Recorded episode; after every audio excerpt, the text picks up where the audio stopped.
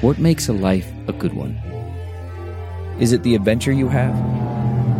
Or the friends you find along the way?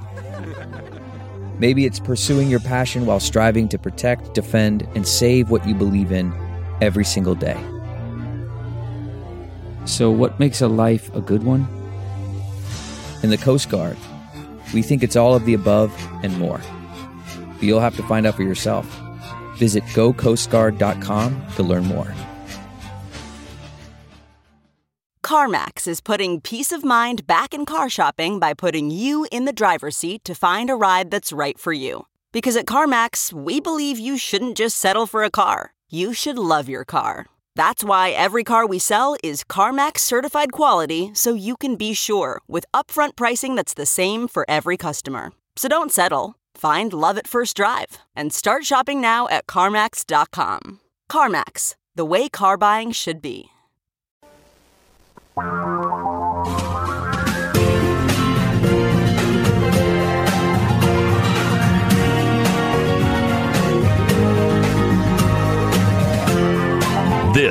is the Thom Hartmann Program. And greetings, my friends, patriots, lovers of democracy, truth, and justice, believers in peace, freedom, and the American way. Thom Hartmann here with you. There are a couple of topics that I want to bring up. And the first one, I'll just lay right out there. This uh, young woman who went to Syria to marry an ISIS fighter. Her father is a naturalized U.S. citizen. He's a former diplomat for Yemen. And she is a U.S. citizen. She was born in the United States. She's now 24 years old. She's got an 18 month old son.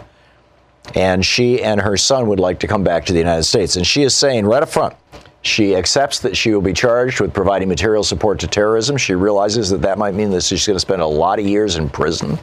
And she is willing to do that. She also says that she was brainwashed in going into Syria and partly motivated by, quote, youthful arrogance. And she has said that she wants to come back to America to help de radicalize other Americans. And Donald Trump has said no. He has instructed Mike Pompeo, the Secretary of State, to say that this woman no longer is a U.S. citizen, even though she was born here, even though her father is a naturalized U.S. citizen, that she's no longer a citizen, and that, you know, case closed.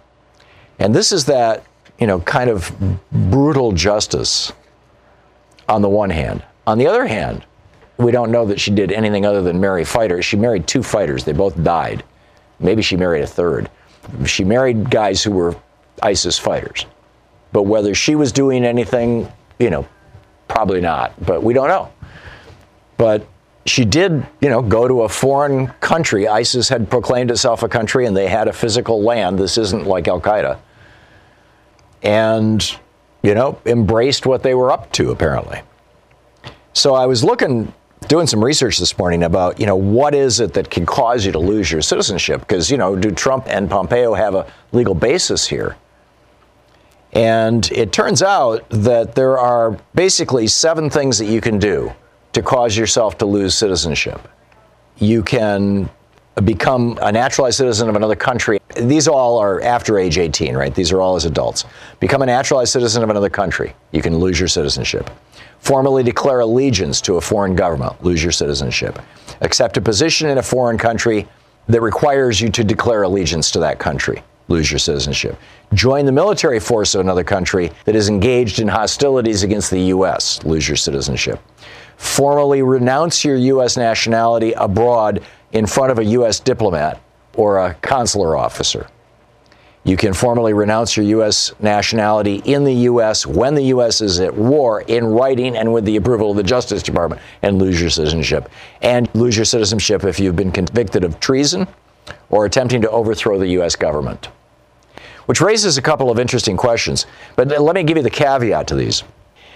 The first is that the act, for those seven things, if you do any one of those seven things, it must be done with the specific intent to relinquish your U.S. citizenship. And as far as I can tell, and of course, this story, there's a long way to go in this story. This is very early on. But I have not seen anything or heard anything from her that would indicate that she intended to renounce her U.S. citizenship. It was just, you know, hey, you know, she fell in love with this guy online and flew to Syria to marry him. and thought ISIS was cool. She got brainwashed, she says. So, number one.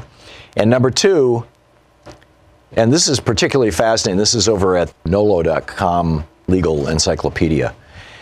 It is not enough to appear to commit the act, even voluntarily, to lose your U.S. nationality. The person must also commit the act in order to relinquish their nationality. So it's not enough to just join a foreign fighting force and fight against the United States to lose your nationality. You have to do that in order to lose your nationality. It has to be your intention. And you know, I just find this fascinating. This says to me, if you know, assuming that all of the legality, the legal stuff, I've I've gone through four or five different legal websites this morning looking this up. Eamon uh, Kasu's summary seems to be the tightest, but they all say basically the same thing.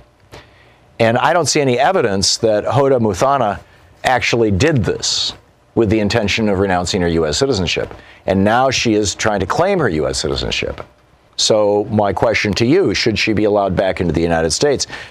And should she be allowed to retain her U.S. citizenship? But I think that the second question that all of this raises, since Trump is so quick to strip this woman of her citizenship, is that, you know, he's saying that she engaged in at least a couple of those seven things that I read to you. Now, the law says you have to do it with the intention of renouncing your citizenship. And I've seen no evidence that she did that. But if Trump and Pompeo, who is our Secretary of State, if they're going to change the rules, and frankly, I don't think they can, but if they're going to change the rules to say all you have to do is one of these seven things, and one of those seven things is participating in an attempt to overthrow the U.S. government, then why is Tim McVeigh still a U.S. citizen? Why are they not doing citizenship proceedings against the guy who was arrested at the Coast Guard base in Washington D.C., who was putting together, you know, an arsenal to try to start a civil war? I mean, how is that not an attempt to overthrow the U.S. government? Tim McVeigh thought he was going to start a civil war, a racially based civil war. So if we're adopting Trump's new strategy of saying, well, you know, if you did one of these seven things, if you attempt to overthrow the U.S. government. But if you're doing any of these things, you're no longer a citizen. How far do we take this? Where does this all go? So anyhow, that's the. I've got a couple of questions that I want to toss out to you today. Boy, this story. I just want to recap it very quickly. This mother came to the United States from Guatemala, where she had been raped by a member of the Guatemalan military that was quote protecting the town she lived in. She was one of a number of women in this town who, who were routinely being raped by these soldiers. She fled to the United States with her three-year-old child, her daughter. She reached the U.S. border and went to an official border entry point, a legal crossing point, as our law specifies a person is supposed to do if they're seeking asylum, and as international law says, but U.S. law says this. She applied for asylum there.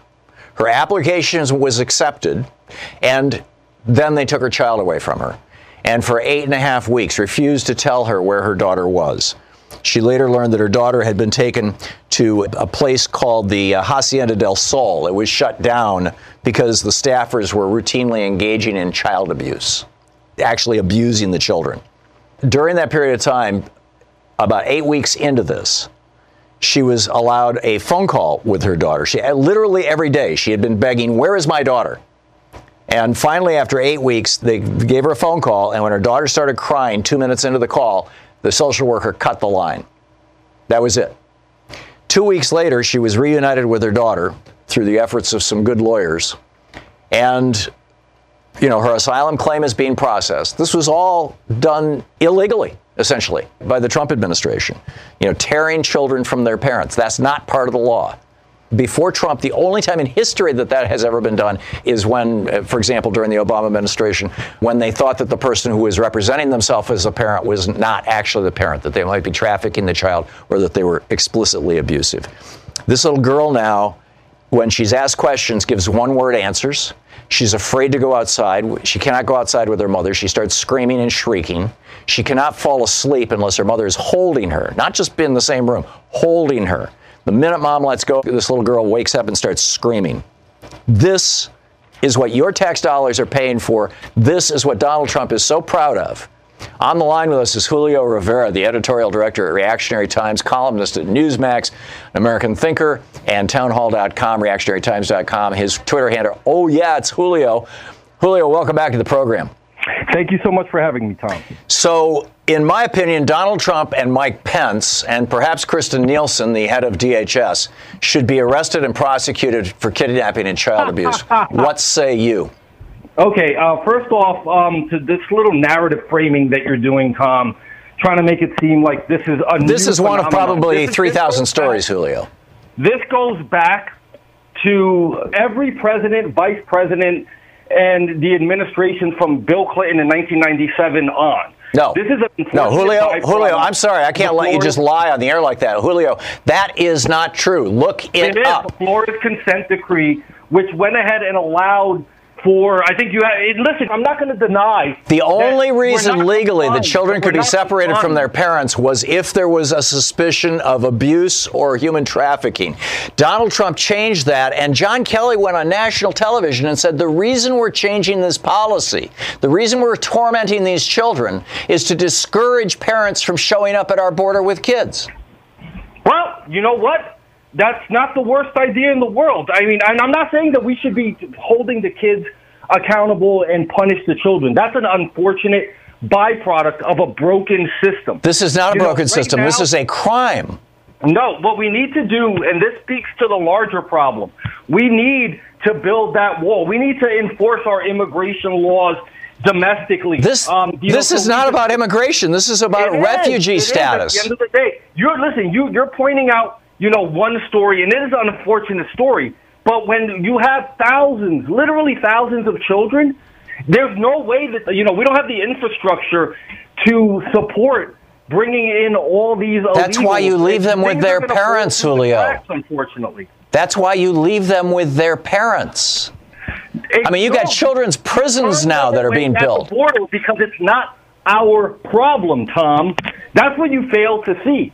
You know, if we didn't have our open border policies and sanctuary cities and all these things, we were sanctioning the people who hire these people and create opportunities for them, paying them under the table, and if we, we hit them so hard that they would have no economic opportunities, they wouldn't come here. And guess what, Tom? Then it wouldn't be our problem.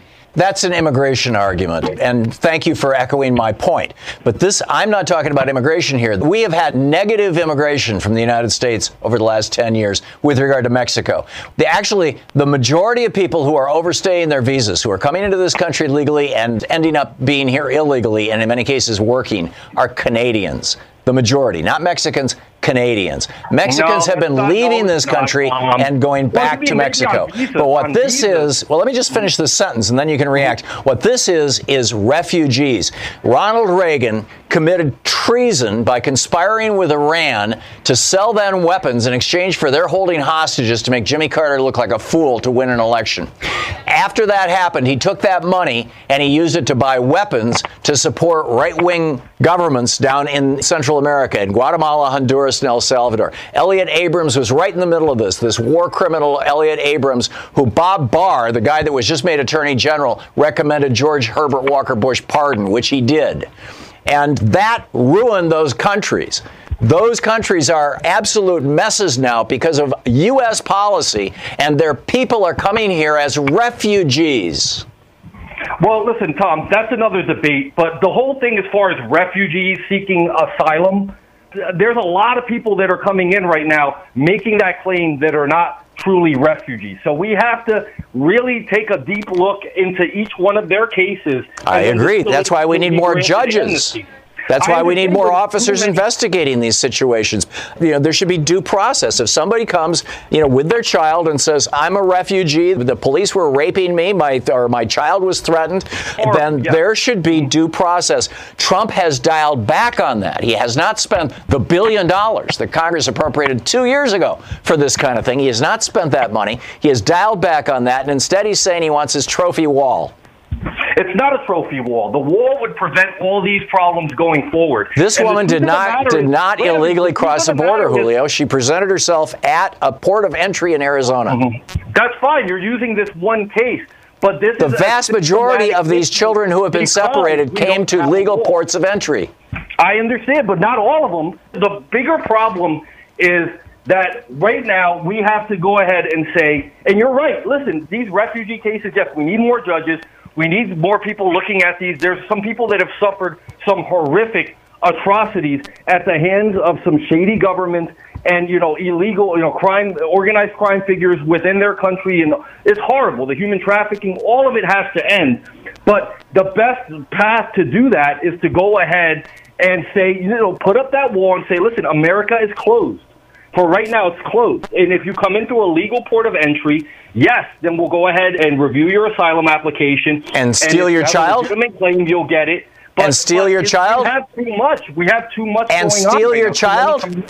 What was that? And steal your child? Not steal your child. If we if we so you're agreeing with me that Donald Trump and Mike Pence should be in jail for child abuse children, and kidnapping. And we hold the children for no longer than 20 days, which we have the legal right to keep the parents separated from the children for up to 20 days, I believe, under the Flores consent decree while these things are going on. That was um, only in cases where you suspect child trafficking, Julio. Number one, and number two. Even one day of separation for a three year old can destroy the rest of their lives. Um, well, that's debatable, but yes, it is horrible. It's horrible. But I don't think that you can put that on the Trump administration. The way that you're trying to frame this is that, oh, we're going to. John Kelly came Trump out and bragged jail. about no. this. Kirstjen Nielsen testified before Congress. This is a deterrence policy. This is a brand new thing in the history of the United States. We are going to tear families apart and put children in children's prisons where they're not allowed to be touched. Their parents can't talk to them. They're, you know, I have a question for you, Tom. When this caravan was coming up, and, and, and let me finish this before you cut me off. When this caravan was coming up, and a lot of people were saying that they wanted asylum from what, whatever Central American country they were coming from. Mexico offered them asylum, and they didn't take it. So at the end of the day, that some of the personal responsibility has to fall on the parents as well. About three quarters of the people who came up in the last so-called caravan, this group of a little over a thousand people who came up through Mexico, that Donald Trump was, was hysterical about. Just okay, let's say it was two thousand, just before the election. Like okay, let's say it was ten thousand. Mm mm-hmm. More than seventy percent of them stayed in Mexico. They have not come to the U.S. border. Mm-hmm. Well, they should have all stayed in Mexico. Well, you know, I mean, that day may come, but this is a mess that we created. That war criminal Elliot Abrams and the war criminals uh, Ronald Reagan and George Bush Sr. put this thing together, and now you've got Mike Pence and Donald Trump, and I think these guys should well, be arrested for question. kidnapping and child abuse. What government's doing in South America right now? How's Venezuela working out for you? How's democratic socialism working? Julio, I am not a Venezuelan. I'm an American, and I'm concerned about what is being done in my country, and I'm concerned about the fact that Mike Pence and Donald Trump are engaging in kidnapping and child abuse and proud of it. And they've got people no, defending them for that. Listen, uh, there's going to be unfortunate cases like the, the, the, the case that you keep referencing that's like I'm sure that that's like the needle in the haystack. That's that's, that's not the majority across the board. Of so you think the vast majority of children who are torn apart from their parents for months at a time are just just fine with it? Sure that these kids are not being in trafficked in for child abuse, for sexual abuse, for all the horrible things, the atrocities that these poor people face. We have to make sure that at the very least, the one thing we can guarantee them was while they were in U.S. custody was that that child was not being raped well, no, we can't guarantee them that because that's why they shut down the center where this woman's t- child was taken because they were abusing the children. I mean, they were not abusing the children. They absolutely were. It was shut they down. Go, look it up. It's called Hacienda del Sol in, in Arizona. You can Google it. Anyhow, Julio Rivera, reactionarytimes.com, his, web, his uh, Twitter handle. Oh, yeah, it's Julio. Hang on just a second, Julio. This is the Thom Hartmann Program. Julio, thanks for coming on and talking with me. I appreciate it. I always love coming on. Have a great day, Tom. Thanks, you too, Julio. Bye bye.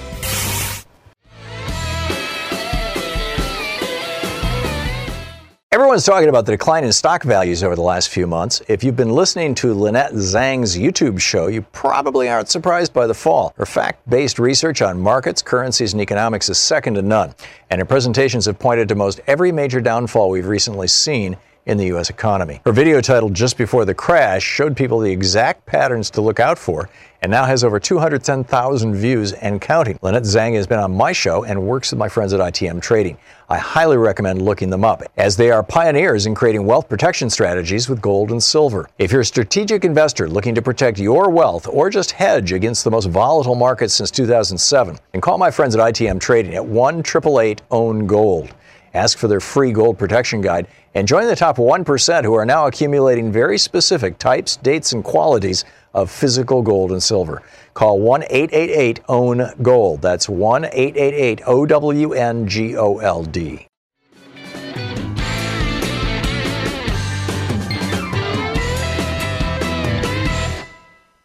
Alex in Edison, New Jersey. Hey, Alex, what's on your mind today? Thanks for watching us on YouTube.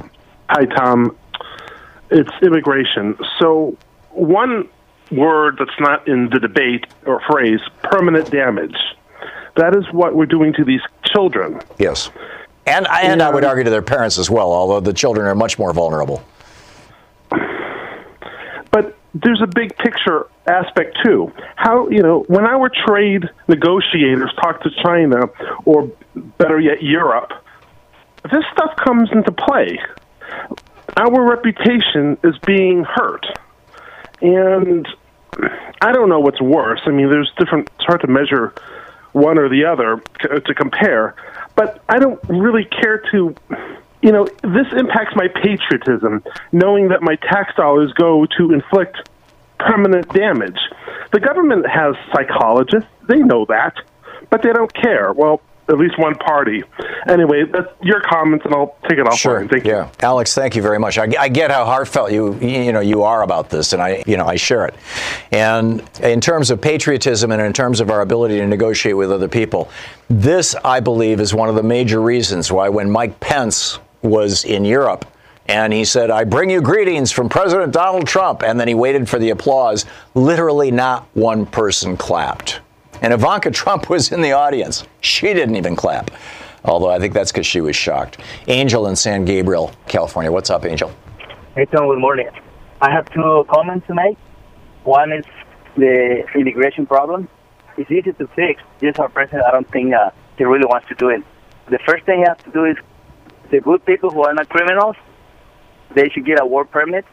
Otherwise, uh, if he deports everybody, the whole Yep. country is going to collapse.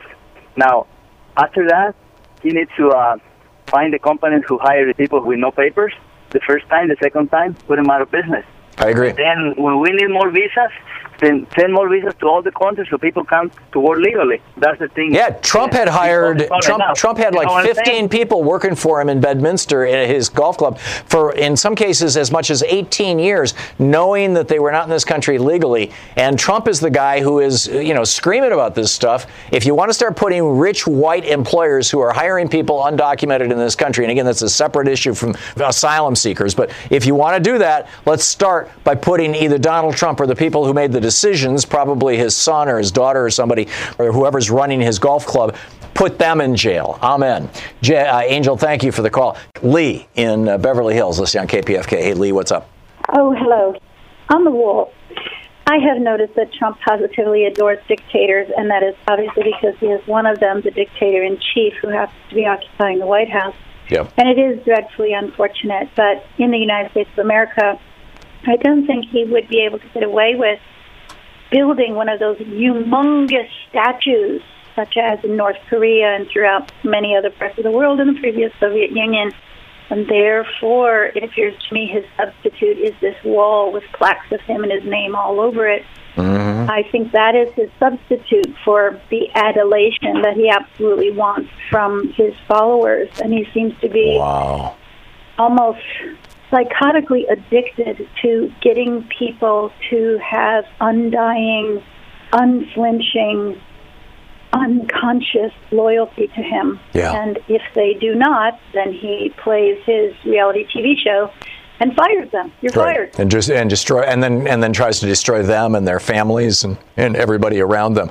Uh, Lee, what you just said was profound, and it gave me this huge aha that you know, yes, you know, uh, Stalin had statues to Stalin all over the country. Mao had statues to Mao all over the country. Kim Jong Un has statues to Kim all over the country, and Trump can't quite do that here in the United States. I mean, that's what the Reagan Reagan Legacy Project did: build a statue to Ronald Reagan in every single congressional district in the United States. But that was after Reagan, you know, was no longer president, and Reagan didn't do that. The billionaires who funded him did that. So Trump can't build statues to himself, and he can't wait. In fact, he may not live long enough to see the statues, just like Ronald Reagan didn't live long enough to see all the statues being built to himself. So the statue he's that he's trying to build to himself right now is this wall. That is profound. Lee, thank you so much for that. Thanks for the call and thanks for your kind words. Thank you for listening to KPFK. And welcome back. Let's check in with Talk Media News and find out what's going on in the world. Today's report brought to you by goatsfortheoldgoat.com and Loving What You Do, the new book by Ellen Ratner. And on the line with us is the chief foreign correspondent for Talk Media News, joining us from UN headquarters in New York City, Luke Vargas. You can hear Luke present one world news story in two minutes every day by searching Luke Vargas wherever you get your podcast. So, Luke, Venezuela, I saw in the news just before I went on the air that Maduro government had actually opened fire on people on the, uh, I believe it was the Brazilian Venezuelan Yep. uh, border, and, and killed somebody. What, what's going on down there? Well, let's just bear in mind Venezuela has, I believe, close to a thousand miles of borders, and all of them are sort of. You might see infiltration by activists or others who are trying to move aid in either today or over, over the next 24 hours or so. I mean, tomorrow is the, the day that the Venezuelan opposition has said they are going to order foreign aid to be allowed to come in through any of the border crossings. The Maduro government is saying absolutely not. As of, I guess it was 5 p.m. last night, they closed down borders with Brazil, the crossings, and the clash that we were just mentioning occurred this morning. Either one or two people are dead. We're getting a little conflicting reports, but there is a, a indigenous tribe called the Pemon, which are in this area of, of sort of the upper Amazon, and they had apparently reached a deal with Guaido, the opposition leader in Venezuela, to help, you know, knowing knowledge of, of the area very well to allow, you know, to sort of smuggle aid in on behalf of the opposition. We have been sort of preparing to see some sort of clash in this respect on rivers. I mean, this is, this is kind of how crazy and, and big this story is. Hmm. You know, you had an indigenous tribe going to be using canoes on rivers in the middle of the Amazon to take aid into the country. And that was something I was going to watch for on Saturday. Here we see this group, evidently members of it, lying down in front of military vans this morning to try and block the closure of the border, and troops opened fire on them, and one or two people have been killed. I mean, suffice it to say, we're still a day away from the main event here, and here's an area where maybe we weren't ex- counting on seeing violence, and we're already seeing it, which means it's almost hard to predict. Very, very quick one made. here, Luke. We just have 20 seconds or so. Yep, yep. Uh, North Korea says they're suffering a food shortage. Is this handing Donald Trump a bargaining chip? Uh, it's either telling the Chinese that they should uh, imp- import more, you know, send more food and weaken the U.S. arguments against doing that, or it's trying to give a reason to hold a summit when it doesn't look like there's a good reason for. I mean, the last thing we've been told is the point of this summit is to determine if they're serious about denuclearization. That was supposed to have already been sorted out. So maybe here is the rationale. If there's no other reason to talk, do it for humanitarian purposes. Or trade food for denuclearization? Maybe. Yeah. It's all on the table. We don't, Yeah. or we don't know what's on the table. There you go. Okay, Luke Vargas. Luke, thanks so much. Thank you.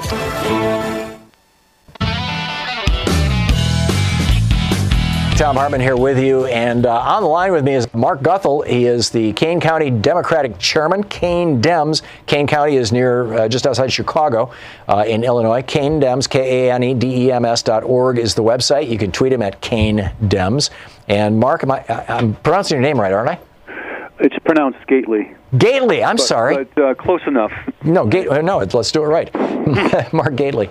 Um, my apologies. So uh, tell me about the Truman Dinner. I, I know it's sold out, so this isn't you know just a, a kind of a naked plug for trying to you know do a fundraiser or anything here. But uh, this is the kind of thing that really active, really good Democratic Party. Uh, groups do. We, we heard earlier from a guy in in South Carolina, I think it was, or North Carolina, and he showed up at his local Democratic Party, and there were only four people, and they were all like over 70 and they were all totally dispirited. And he's like, no, no, we need to make things happen. And they're like, oh, we don't have, you know. And uh, you guys are the, are the absolute contrast to that. Tell us about the Kane County Democratic Party. So the uh, Kane County Democratic Party is about an hour outside of the city of Chicago. We have a half million people who reside in Kane County. Uh, we've been winning elections um, incrementally since 2002. Uh, recently, we just picked up the two congressional seats, which would be um, Lauren Underwood and Sean Casten, uh, which are very important for us for everything that we stand for. Uh, the event is our annual fundraiser that we, we host every year to raise money for our candidates uh, throughout the, the smaller races like county board and, and so forth. And we've been successful there as well. So it's a big event for us. Thank you for uh, having me on your show, and thank you so much for coming out and uh, being our keynote speaker. We're talking with Mark Gately. He's the uh, Kane County Democratic Chairman. I have said for years on this program that the most powerful political position in the United States is not the is not the president; it's a precinct committee chair or a precinct committee person, because these are the people uh, who, in, in some states, it's a paid job. In most states, it's a volunteer job, um, and and in some states, there just there are not even people showing up for it. And these are the folks who are selecting the primary candidates or helping select the primary candidates. These are the folks who are helping write the platform. This is where it all starts. Can you reality check me on that? Am, am, is that an accurate statement? And you're, and, you're, pretty, you're going in the right direction, but a precinct committee person is like more local. So in the state of Illinois, we're governed by county parties. So we have Kane County Democrats, DuPage County Democrats. Mm-hmm. But un- under that umbrella, for us, are the committee people. So then we're broken up in 16 townships, and each township uh, they elect their own chairperson, and then and they're selected by the precinct committee person. Uh, ultimately, you want to run for precinct committee person because then you elect the, the officers such as myself and our executive board. Right. Uh, more importantly, they're the ones who get out to vote for the Democrats. They go knocking on doors, they canvass, they phone bank, they identify our supporters, your registered voters. Um, it's really important, and we're all volunteers. So I, I get it when people call the office and they don't, they don't get a call right back. But we're all we're all volunteers here. Be patient. We're all on the same team. We want to go in the same direction. We just need to, to understand is be patient with everybody in different you know towns and townships and states because. Um, it's really important. Yeah, and if you live a in good, a good precinct committee, if, if you live in Kane County, uh, go to kanedems.org. Check it out. Toss in your hat. I mean, participate. Get out there. Get active. Yes. Tag. You're it. Right. Are you noticing more enthusiasm than in previous years? I know that the, you know the, the, the last couple of elections have have actually. Uh, uh, you know, it's it's been real interesting how things have changed politically in the United States, uh, particularly since 9/11. What's the state of the Democratic Party, both locally and nationally, from your point of view as the chairman of the of the Kane County Democrats? Okay, we'll start with our like our state party. It's Illinois is pretty solid blue, and then the collar counties outside of the city were blue. So like the elections are decided by voters, and voters were the populace is. And, and I'm not, I don't mean to say anything about the rest of the state, but the, the large portion of the votes come from the city and outside the city. Uh, into the suburbs, mm-hmm. and that's where we're very active. We're active throughout the state. It's just that from the area that I'm at, um, I think Trump lost Kane County by like 16 points. Wow! Um, you guys are doing your job. And Lauren, Lauren, yeah, Lauren won um, her race against the incumbent Republican by six points, and she carried Kane by uh, like seven points. Uh, so she she outperformed. Um, then she overperformed because it, Yeah. it was a R plus four. Um, she was just a great candidate and everything lined up. And we, we have a lot of young people coming into the party that are participating. We embrace everybody that wants to get out and help us, you know, canvas and phone bank. So if somebody calls, if they go to your website, kanedems.org, and, and I'm assuming that we can generalize this across pretty much any county Democratic Party in the United States. Correct me if I'm wrong on that too. Somebody goes to Kane Dems, they get your phone number, they get your email address, or they whatever they drop in. They come to a meeting. What's your advice to people about to say what to do, how to come in, how to be part of, you know, what, what's what's you know kind of etiquette? Yeah, just attend the meeting, listen, be patient. People are there; they want they want to work with you, but sometimes it's hard to get a hold of the party or, or the township. But be patient; they're there, and they want you. They need your help. We're rolling, man. We're Yeah. on the move. There you go. Uh, Mark Gately, he is the chairman of the Kane County Democratic Party. Uh, Kane Dems, K A N E Dems.org is the website. You can tweet him at Kane Dems, K A N E D E M S. Mark, thanks a lot for dropping by today. Thank you very much. My friends at XChair are at it again, constantly tinkering to make an already superior product even better so you can work in even more comfort and be that much more productive. Now you can enhance your XChair's performance and protect your floors with incredible X wheel blade casters. These urethane wheels are driven by butter smooth, whisper quiet ball bearings and are built to last. As if the XChair isn't comfortable enough, now you can add a set of X wheels and take your performance to the next level. Take advantage of XChair's new financing option and pay as little as $30 a month. Seriously, for less than the cost of a daily cup of coffee, you can take your comfort and productivity into the stratosphere by getting yourself an X Chair. X Chair is on sale now for $100 off. Just go to xchairthom.com now. That's xchairthom.com or call 1 844 4 X Chair. X Chair comes with a 30 day, no questions asked guarantee of complete satisfaction. Go to xchairthom.com now and use the code TOM for a free footrest. That's xchairthom.com. xchairtom.com. We are, for this next half hour, going to get into one of our conversations with great minds. I'm so glad to have with us Dr. Douglas Rushkoff. He's the founder of the Laboratory for Digital Humanism and a professor of media theory and digital economics at uh, City University, New York, Queen's Research Fellow, Institute for the Future, author of more than 20 books, including his latest just released, Team Human. Our technologies, markets, and cultural institutions, once forces for human connection and expression, now isolate and repress us. It's time to remake society together, not as individual players, but as the team we actually are. Last time we talked with Douglas uh, was about your book, Present Shock, wasn't it? Yeah, that was last time. Yeah, and I Some did time ago. Yeah, and that was uh, 2013. 2013, I did yeah. one between then and now called "Throwing Rocks at the Google Bus," Uh, which sounds the- like a great Yeah, all the sort of the inequality of the digital economy, and now uh, Team Human. To start with throwing rocks at the Google bus, these were the buses that Google uses in Silicon Valley to transport their workers around? Yeah, I mean the whole book wasn't about that, but it kind of served as a starting point. That you know, here's a company that was two kids from Stanford. We're going to take down big bad corporate Yahoo by creating a people's algorithm that would let us search the net in a new way from the bottom up. You know, they took too much money and ended up being this really awful extractive behemoth that needs to grow. And people who lived in San Francisco where the company's operating, you know, watch their real estate prices and their rents go way, way up, you know, to the point where the city's unlivable for them. And uh, the employees who live there, and it was sort of a nice idea that Google thought instead of having them drive back and forth, we'll create these big air-conditioned Wi-Fi buses that'll transport them back, you know, to and from the mothership. Right. But to people in San Francisco, it felt like sort of a symbol of the alien invasion. Of here are these people that are using San Francisco as a backdrop and a bedroom community, making it unlivable for real people, while all the capital, all the resources, is being sucked out by this uh, big company down in Mountain View. And you know, it wasn't just that the prices, real estate prices or rents, tripled and quadrupled, but if you were in walking distance of one of the Google bus stops, your rent was another thirty percent higher than it was elsewhere. Ah. So people started laying down in front of the buses and saying, you know, gentrification, and and then in Oakland, someone actually threw a rock at one of the Google buses, and this sort of a minor riot happened, and people were tweeting at me saying, "Oh, Doug, aren't you going to cheer on what happened?" Like I can't cheer that on because.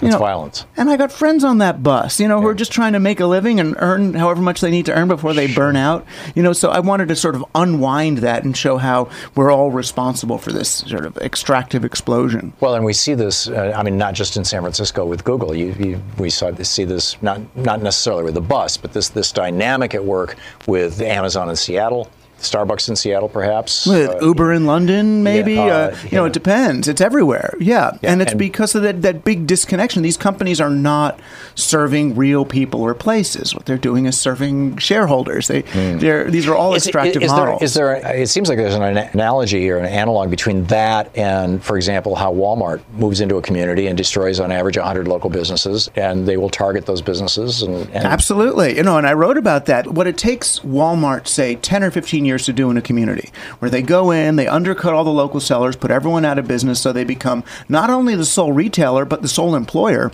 in a community. So then they can underpay people or have them on part-time wages. Then all those people who are working at Walmart are also on food stamps and on welfare, and, you know, in order and on Medicaid or whatever to get basic services. So the net effect is a drag. But Walmart's playbook is based on the British East India Company's playbook, the early colonial playbook of which, which extractive capitalism, which we rebelled against with the Boston Tea Party. Right, and and folks like Adam Smith, who are become the patron saints of libertarianism, were actually the people arguing about the problem oh, of large theory of moral sentiments. Right. I mean, he, he wrote an entire book that was basically here's the dangers of capitalism, Uh-huh. and the phrase uh, "invisible hand" only appears once in uh, Wealth of Nations, and Right. it appears that in that one place, in in the context of protective uh, it, tariffs, essentially. I mean, the, the, the sentence begins something like preferring domestic manufacture to that of foreign, you know, bloody, bloody, blah, the invisible hand, bloody, blah. You know, which is really the, my pivot to, to this book, to Team Human, was where I was realizing, well,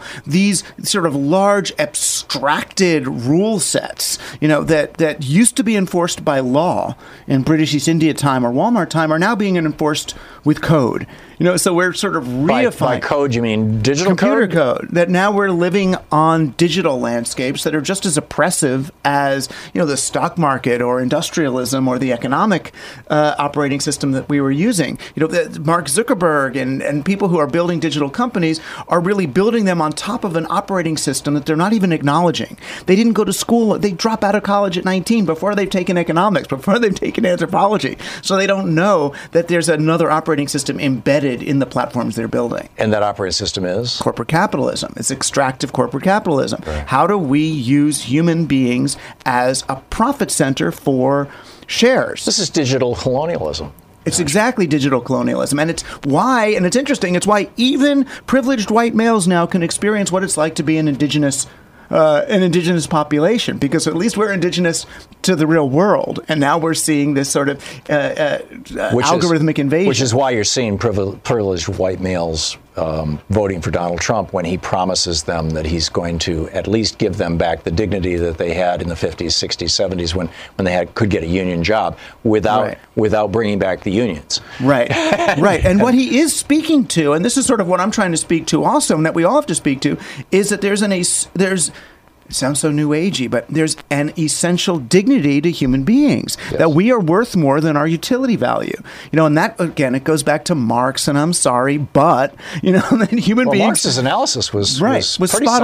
on Yeah. exactly i mean it's that we are more than the inputs and outputs and the minute that we take on the market's logic as our own the minute that we only value ourselves in terms of our utility and what we can produce that's when we've lost Yeah. So back in the 1960s, a guy named Robert Bork came up with an idea. Back in the 1880s, 1881, 82, whatever it was, Senator Sherman from Ohio first introduced the what came to be the Sherman Antitrust mm-hmm. Act of 1890, and it was vigorously enforced by Teddy Roosevelt and by Taft after him. And the whole idea of this was that bigness, giant corporations getting too large, controlling markets either vertically or horizontally, was a bad thing because it was destructive to communities, which is what you've just been talking about. It was destructive to uh, what they would refer to as competition, what today we would call entrepreneurism or entrepreneurialism, the ability of small people to start companies to compete with them. It was destructive of families. It was not honoring, in many cases, not even honoring the institutions of the company. They were producing vast vast differences in inequality and wealth that these were all the evils of monopoly and that was widely understood in the united states in the 60s bork came along wrote a paper about this and said no that's all wrong what Senator Sherman really was talking about, and what we really need to worry about when we enforce antitrust law, is the prices consumers pay. And the only metric that we should use to decide whether we're going to break a company up or forbid a merger is whether or not it's going to lower prices for consumers. And that became a doctrine that was adopted by the U.S. Supreme Court in a, in a case, I'm forgetting the name, Sullivan is in that name, in the 1970s, I think it was 77, and it became the policy of the Reagan administration. And we have had no anti, antitrust enforcement since then that doesn't specifically deal with nothing but is the consumer still getting a cheap price. So they don't view Walmart as a monopoly, for example, right. even if it may be the only store within 100 miles right. for a town, because you still have cheap Chinese junk that you can buy right. at low prices. And the only metric they're looking at is the price, but not the cost. That's right. Yeah. So how do we a, if we've accurately diagnosed at least one small piece of the problem, how do we wake Americans up to that, and how do we change that? Well, a bunch of ways. I mean, the simplest team human approach would be how do we help people see themselves as sort of 360 degree human beings rather than just in their roles as consumers?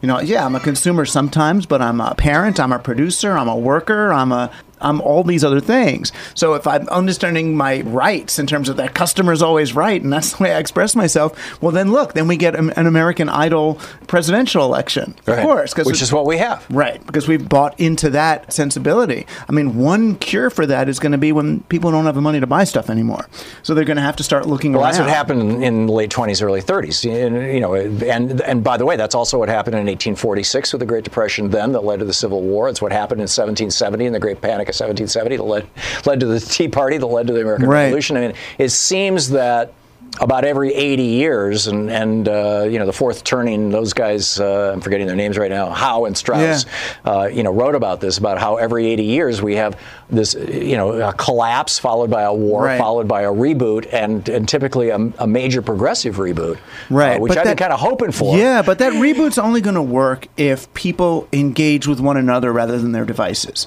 In other words, as things get worse, are we going to retreat into video games and Twitter and bad TV you know, are we going to have enough money to do that, or are we going to decide that other people are more interesting? Well, isn't this what Robert Draper was writing about in 2001 or three or whenever he wrote Bowling Alone? Right. If I'm uh, remembering his name yeah, um, Robert Putnam. Putnam, yeah, that's right. He was looking at the collapse of civic society's institutions. Yeah. You know, everything from the Boy Scouts and Girl Scouts to the Elks Club and, and asking Kiwanis. why. And, and some of the possible answers were cable TV. People are working too hard. Reaganism has destroyed the middle class. You know, everybody's addicted to their screens. Is there another piece to this? Yeah, I mean, that's, that's a lot of it. It's really, we are taking a, a potentially very powerful connecting industry, you know, the internet I mean, right. you were around for the beginning when it was going to. Oh, I ran forums on CompuServe yeah, in the 80s. exactly. And it was, you know, and we all, I mean, a lot of us believed that it was going to be the realization of the kind of the Gaian mind. You know, this is the way the, the, the humans on the planet would connect up each other's nervous systems and get to experience. Oh, and uh, we had extraordinary community in our CompuServe communities, but you yeah. were required to use your real name, which is a yeah. whole other thing. We'll get. And there was a rule you weren't allowed to do commercial activity online either. That's right. Yeah. That's right. Uh, Douglas Rushkoff, Dr. Douglas Rushkoff is with us. Team Human is his new book. It's our conversations with great minds. This is the Thom Hartmann Program. His website, Rushkoff, R U S H K O F F dot com. You can tweet him at Rushkoff. What most people don't realize about working in radio is that it's hungry work. I mean it. And you know, cooking can seem like a chore.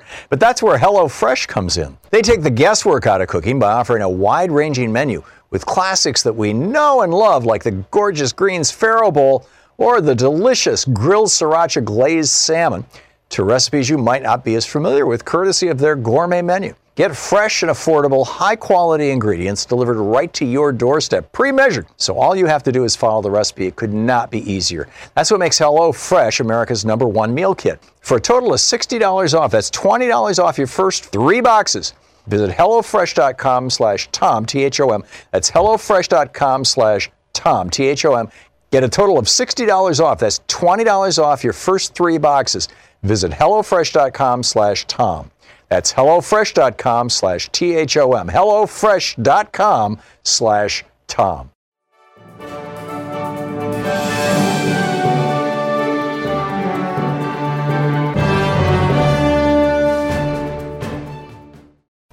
How unique is this in human history. I called him Draper. You said his name was Putnam. Putnam, that's right. He was mostly pointing a finger at number one, people were working longer and harder because of the destruction of unions, and number two, television, cable television, if I'm remembering correctly. Now you're talking about the digital yeah. forces that are tearing us apart. Is this something that's cyclical? Is are there? Yeah, in a way. I mean, it's older. You know, I think that there have been there's some really old and disparaging notions about human beings and our behavior that we're kind of embedding in our digital infrastructure, and they're not really true. So the idea that evolution was a competition between individuals for the survival of the fittest. Read Darwin. That's That is not what Darwin said. not That's what Herbert said. Spencer said. Right, exactly. It's what Spencer said, or Hayek or, or Yeah. someone else. You know, it's not. You know, evolution is actually the story of how species collaborate and cooperate with one another in order to ensure mutual survival. To, to assure homeostasis, basically. uh, Right, You know, I was- environmental stasis. Right, I was taught in school that the big tree, you know, is, is getting all the sun and shades the little one, and the little one will perish, and the big one will live. Turns out that's not true. The big tree is sharing nutrients with the little tree through a network of mycelia in the soil, Right. which turns out to be alive and not just dirt. Yep. And then, you know, in the winter, when the big tree loses its leaves, the little one's an evergreen. It returns soil uh, through the soil matrix some nutrients to the big tree, and the, the mushrooms take a service fee for it. Yeah, you know, so it's like, well, wait a minute, what's that? That's not the story I was told. And then we learn that, you know, if human beings really are the most advanced species, it's really just to the extent that we can collaborate and communicate. So we develop language and text and all these things to uh, allow for higher levels of coordination.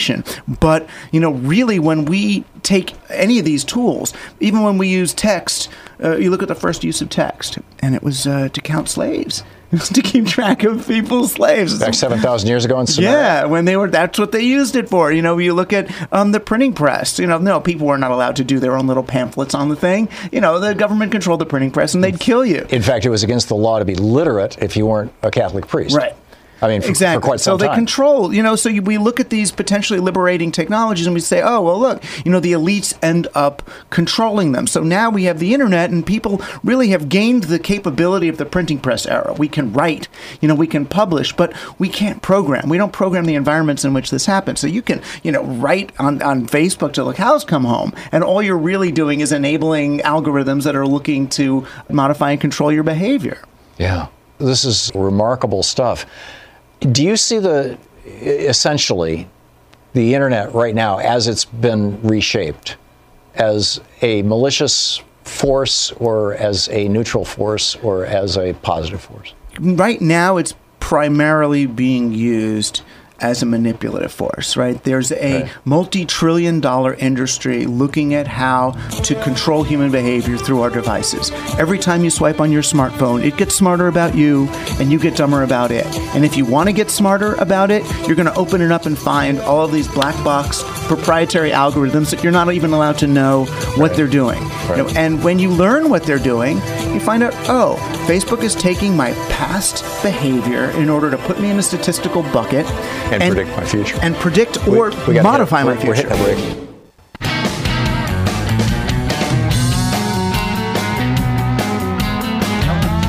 Welcome. I want to say that chickpea tinga taco. Yeah, that's, uh, yeah. I it would just- eat that. Uh, yeah, for, uh, for our commercial stations, I was just I was just doing a live read for uh, HelloFresh.com/Thom. So it's a great organization. I like just like Uh, that and- phrase, chickpea tinga taco. Yeah, and we're, and we're pleased to have uh, companies uh, that sponsor our program. It keeps us in business. Yeah. Anyhow, we're talking I with can Doug. imagine. We're talking with I do a podcast. I mean, we're just begging to our, our listeners to give us two bucks a month. Yeah. But, uh, well, yeah. that's that's a model too. It works. We're talking to Douglas Rushkoff. His uh, new book is Team Human, and it, we were just talking uh, during the break about how these things are not altogether new and a hyper simplified version. You know, if you look at European history for the last millennia, right? There was this long, long period of basically feudalism. And then the Black Death came along, the, the bubonic plague, killed off a third of Europe.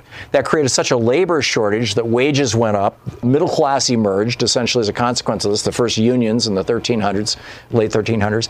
And that produced the Renaissance, right? Yeah. People could, music, art, literature. uh, Nobody had time for that before because everybody was essentially a slave. And then that faded out after about three generations, and the kings took over again. And then the printing press came along, and some people say that the printing press is what led us right to the Enlightenment, and right to you know Rousseau and John Locke, and these were disruptive events. I was going to say disruptive technologies, but the bubonic plague was not a technology. But these were major disruptive events that had historical consequences Right. that literally are ringing to this day. And I'm wondering, putting it in that kind of a context, in that kind of very large context, in the development of radio in the United in the in the world in the 1920s, the development of television in the 1950s, the development then of the internet in the 1970s and 80s. What does this mean for us? How do we, as a species, deal with these kinds of disruptive cycles? And are they always, do they always end up just accruing to the benefit of the East India companies of the world? Yeah, I mean, if we don't realize what the disruption could do, then they end up not being disruptions. They end up, you know, the, the, the digital revolution is a reactionary movement by Wall Street against the potential for wider distribution of wealth that the that How the so? internet promises. In the early 90s, we used to think of the internet as unleashing the new possibilities for the collective human imagination. And by the time Wired magazine came out and said, no, no, the internet is the salvation of the NASDAQ stock exchange, that this is an investment opportunity. So we really pivoted the entire internet from connecting people to extracting value from people. We, we used it as an extension or an amplification of the attention economy. Absolutely am- amazing. I'm sorry we're out of time. Douglas, Dr. Douglas Rushkoff is the author, of the rushkoff.com, the website. The new book is Team Human. Thank you so much Thank you for what being you with us. Douglas. It's great having you in the studio. I do want to toss out another topic that I'm just wondering what you think about. There was a piece in, I, I don't recall if it was the Washington Post or the New York Times, but I think it was the Post earlier this week or late last week suggesting that if you don't respond to an email immediately, that's bad manners. This is the age we live in. If you don't respond to an email quickly, or at least in the same day, that's very bad manners. That's a, a naked slap in the face and insult to other people. And for years, I have been slowly but systematically moving more in the direction of going back to the, the way things were when I was back when I was a youngster, um, which was, you know, you'd write a letter. Sometimes, you know, it would take me two or three days to write a letter. You know, you write a little bit, you think about it, you write a little bit, you think about it, and then you mail that letter, and it takes a couple of days for the letter to get there. Or somebody sends me a letter, I get the letter, I read it, I think about it, I walk around with it for a day or so. I, you know, I, how am I going to, you know, and what about, and and then you sit down and you write and you write a response. And meditate. And it was a, a much slower process, but I think a much more thoughtful one. I look at my email every day. I, I, in fact, several times a day, and I try to respond quickly to things that I think have high levels of immediacy, of urgency associated with them. But there's a difference between what's important and what's urgent. A, a dear friend of mine sent an email a couple of days ago that is important but not urgent. It's, it, it, it, doesn't require an immediate response, but it was about some important issues of things that are going on in his life and my life and our families. And I've been thinking about it, how I want to respond to it. And I don't believe he'll be offended when he gets a response, probably for me this weekend. I, I, usually catch up on my correspondence on the weekends. Now, part of that is just my schedule. I mean, you know, Louise and I are up in the morning and between 4 and 5 every morning putting together the show. We do that until 9 a.m. We go on the air at 9. We're on the air until noon. I go home at noon. I have lunch. And then at 12:30, I sit down and I start writing because you know i am I'm trying to produce two books a year here. We just finished, actually, Amazon just put up our our uh, Second Amendment book, uh, the hidden history of the Second Amendment of guns in the Second Amendment. We're doing this series of books, and I'm hoping it'll end up being 10 books.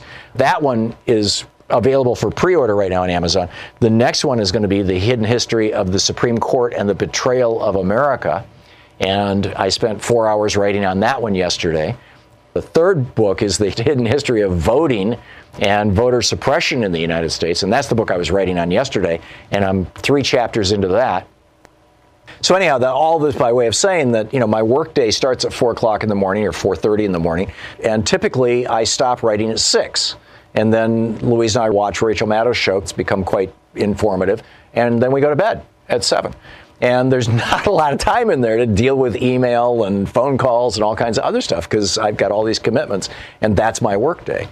And I'm not saying that by way of excuse. I know that we're all busy in our own unique ways. And even if I wasn't busy like that, I think I would still be inclined to sit on an email for a day or two if I thought it was a really meaningful one, and particularly a long one from a friend. So I'm wondering what your thoughts are on these protocols. Now, this doesn't just apply to email. I know somebody who gets very, very upset if he calls and I don't call back quickly or if I don't take the call, uh, particularly if he knows that I could take the call. And I, you know, I uh, now I almost always, almost always take calls from anybody I recognize. If my phone recognizes the name, I always answer it. Almost always. Sometimes I'm in the middle of something like a, you know, I'm just this really juicy paragraph and I've got to get this thing down. And, and, and I just hope they'll leave a voicemail and tell me, was this urgent? Was it important? Was it neither? Was it both? And then I'll call them back. But, uh, you know, with phone calls, there's a, it seems like there's a higher level of urgency. And by the way, if I don't recognize the number, I never answer because there's so many spam calls. And then sort of in between, between the urgency of phone calls and the the slow, gentle process of letters. I have a friend in Washington, D.C., Roger, who literally does not do email. And he mails me letters. And I mail letters back to him. I have a friend in Los Angeles that, that we kind of send things and letters and books back and forth to each other. And I love it. I mean, you know, it's like, and it's slow, and sometimes it'll take a, you know, uh, well, not a month, but uh, actually, I think in one case it actually did take a month for one of us to respond to the other in an email. And then in between that, you got text messages and social media and, you know, some everything from Facebook to, to instant messages to text messages and things like that. So, what are your practices? Susie in Vaughn, Washington. Hey, Susie, what's on your mind? I wanted to weigh in on that email thing. Over 10 years ago, my husband and I both lost our jobs at the same time. And so we were doing our finances and I said, what can we live without? Well, first to go was TV. Second to go was internet. We just didn't care. Got what we need on our phones. People can call us or text us if you're important. I'm not that important. You know what I mean? If you want to find me, I'm not hard to find. And I found you, which is weird because we have no, we have radio. So it's, uh, I love it. We love it that way. We're anonymous as much as you can be in this day and age. It feels good. Yeah, well, and thanks for listening on KBCS. So, is it bad manners, in your opinion, to wait a few days before you respond to an email? Is there a Well- social obligation to respond immediately? Okay, I have over 5,000 emails is what I'm saying. I don't do it. I won't do it. Oh. Because every once in a while I go just for laughs to see, you know, what's accumulated. And that's why I'm saying everybody knows my phone number. Everybody knows how to get hold of me. If they want me and it's important, I will respond. But So- so I'm not going to. So, so, so if you want to talk to Susie, send her a letter or give her or give her a call, or or drop yeah, by and knock on the door. Fun. Yeah. I- Okay. yeah. Oh no, no pop-ins. No pop-ins. Okay, don't don't don't No don't go over and pop-ins. yeah that okay and that's something that you know that was the for our parents' generation or our grandparents' generation that was the big debate was you know do you make an appointment to visit somebody? Do you uh, you- do you leave a calling card? Do you, you know how do you work that out? I mean in the days even before telephones and things it's interesting how social mores change as a consequence of technology. It's just fascinating. Susie thank you for the call. Thanks for listening to Yeah, KBCS my tax lady um, said we're like in the wit sex. She said that you did it to yourself, and I said that's right. yeah, there you go. Susie, thank you very much.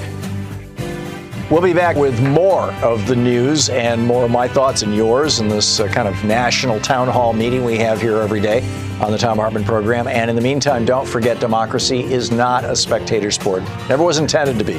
It requires you. So get out there, get active, tag, you're it. We'll see you tomorrow.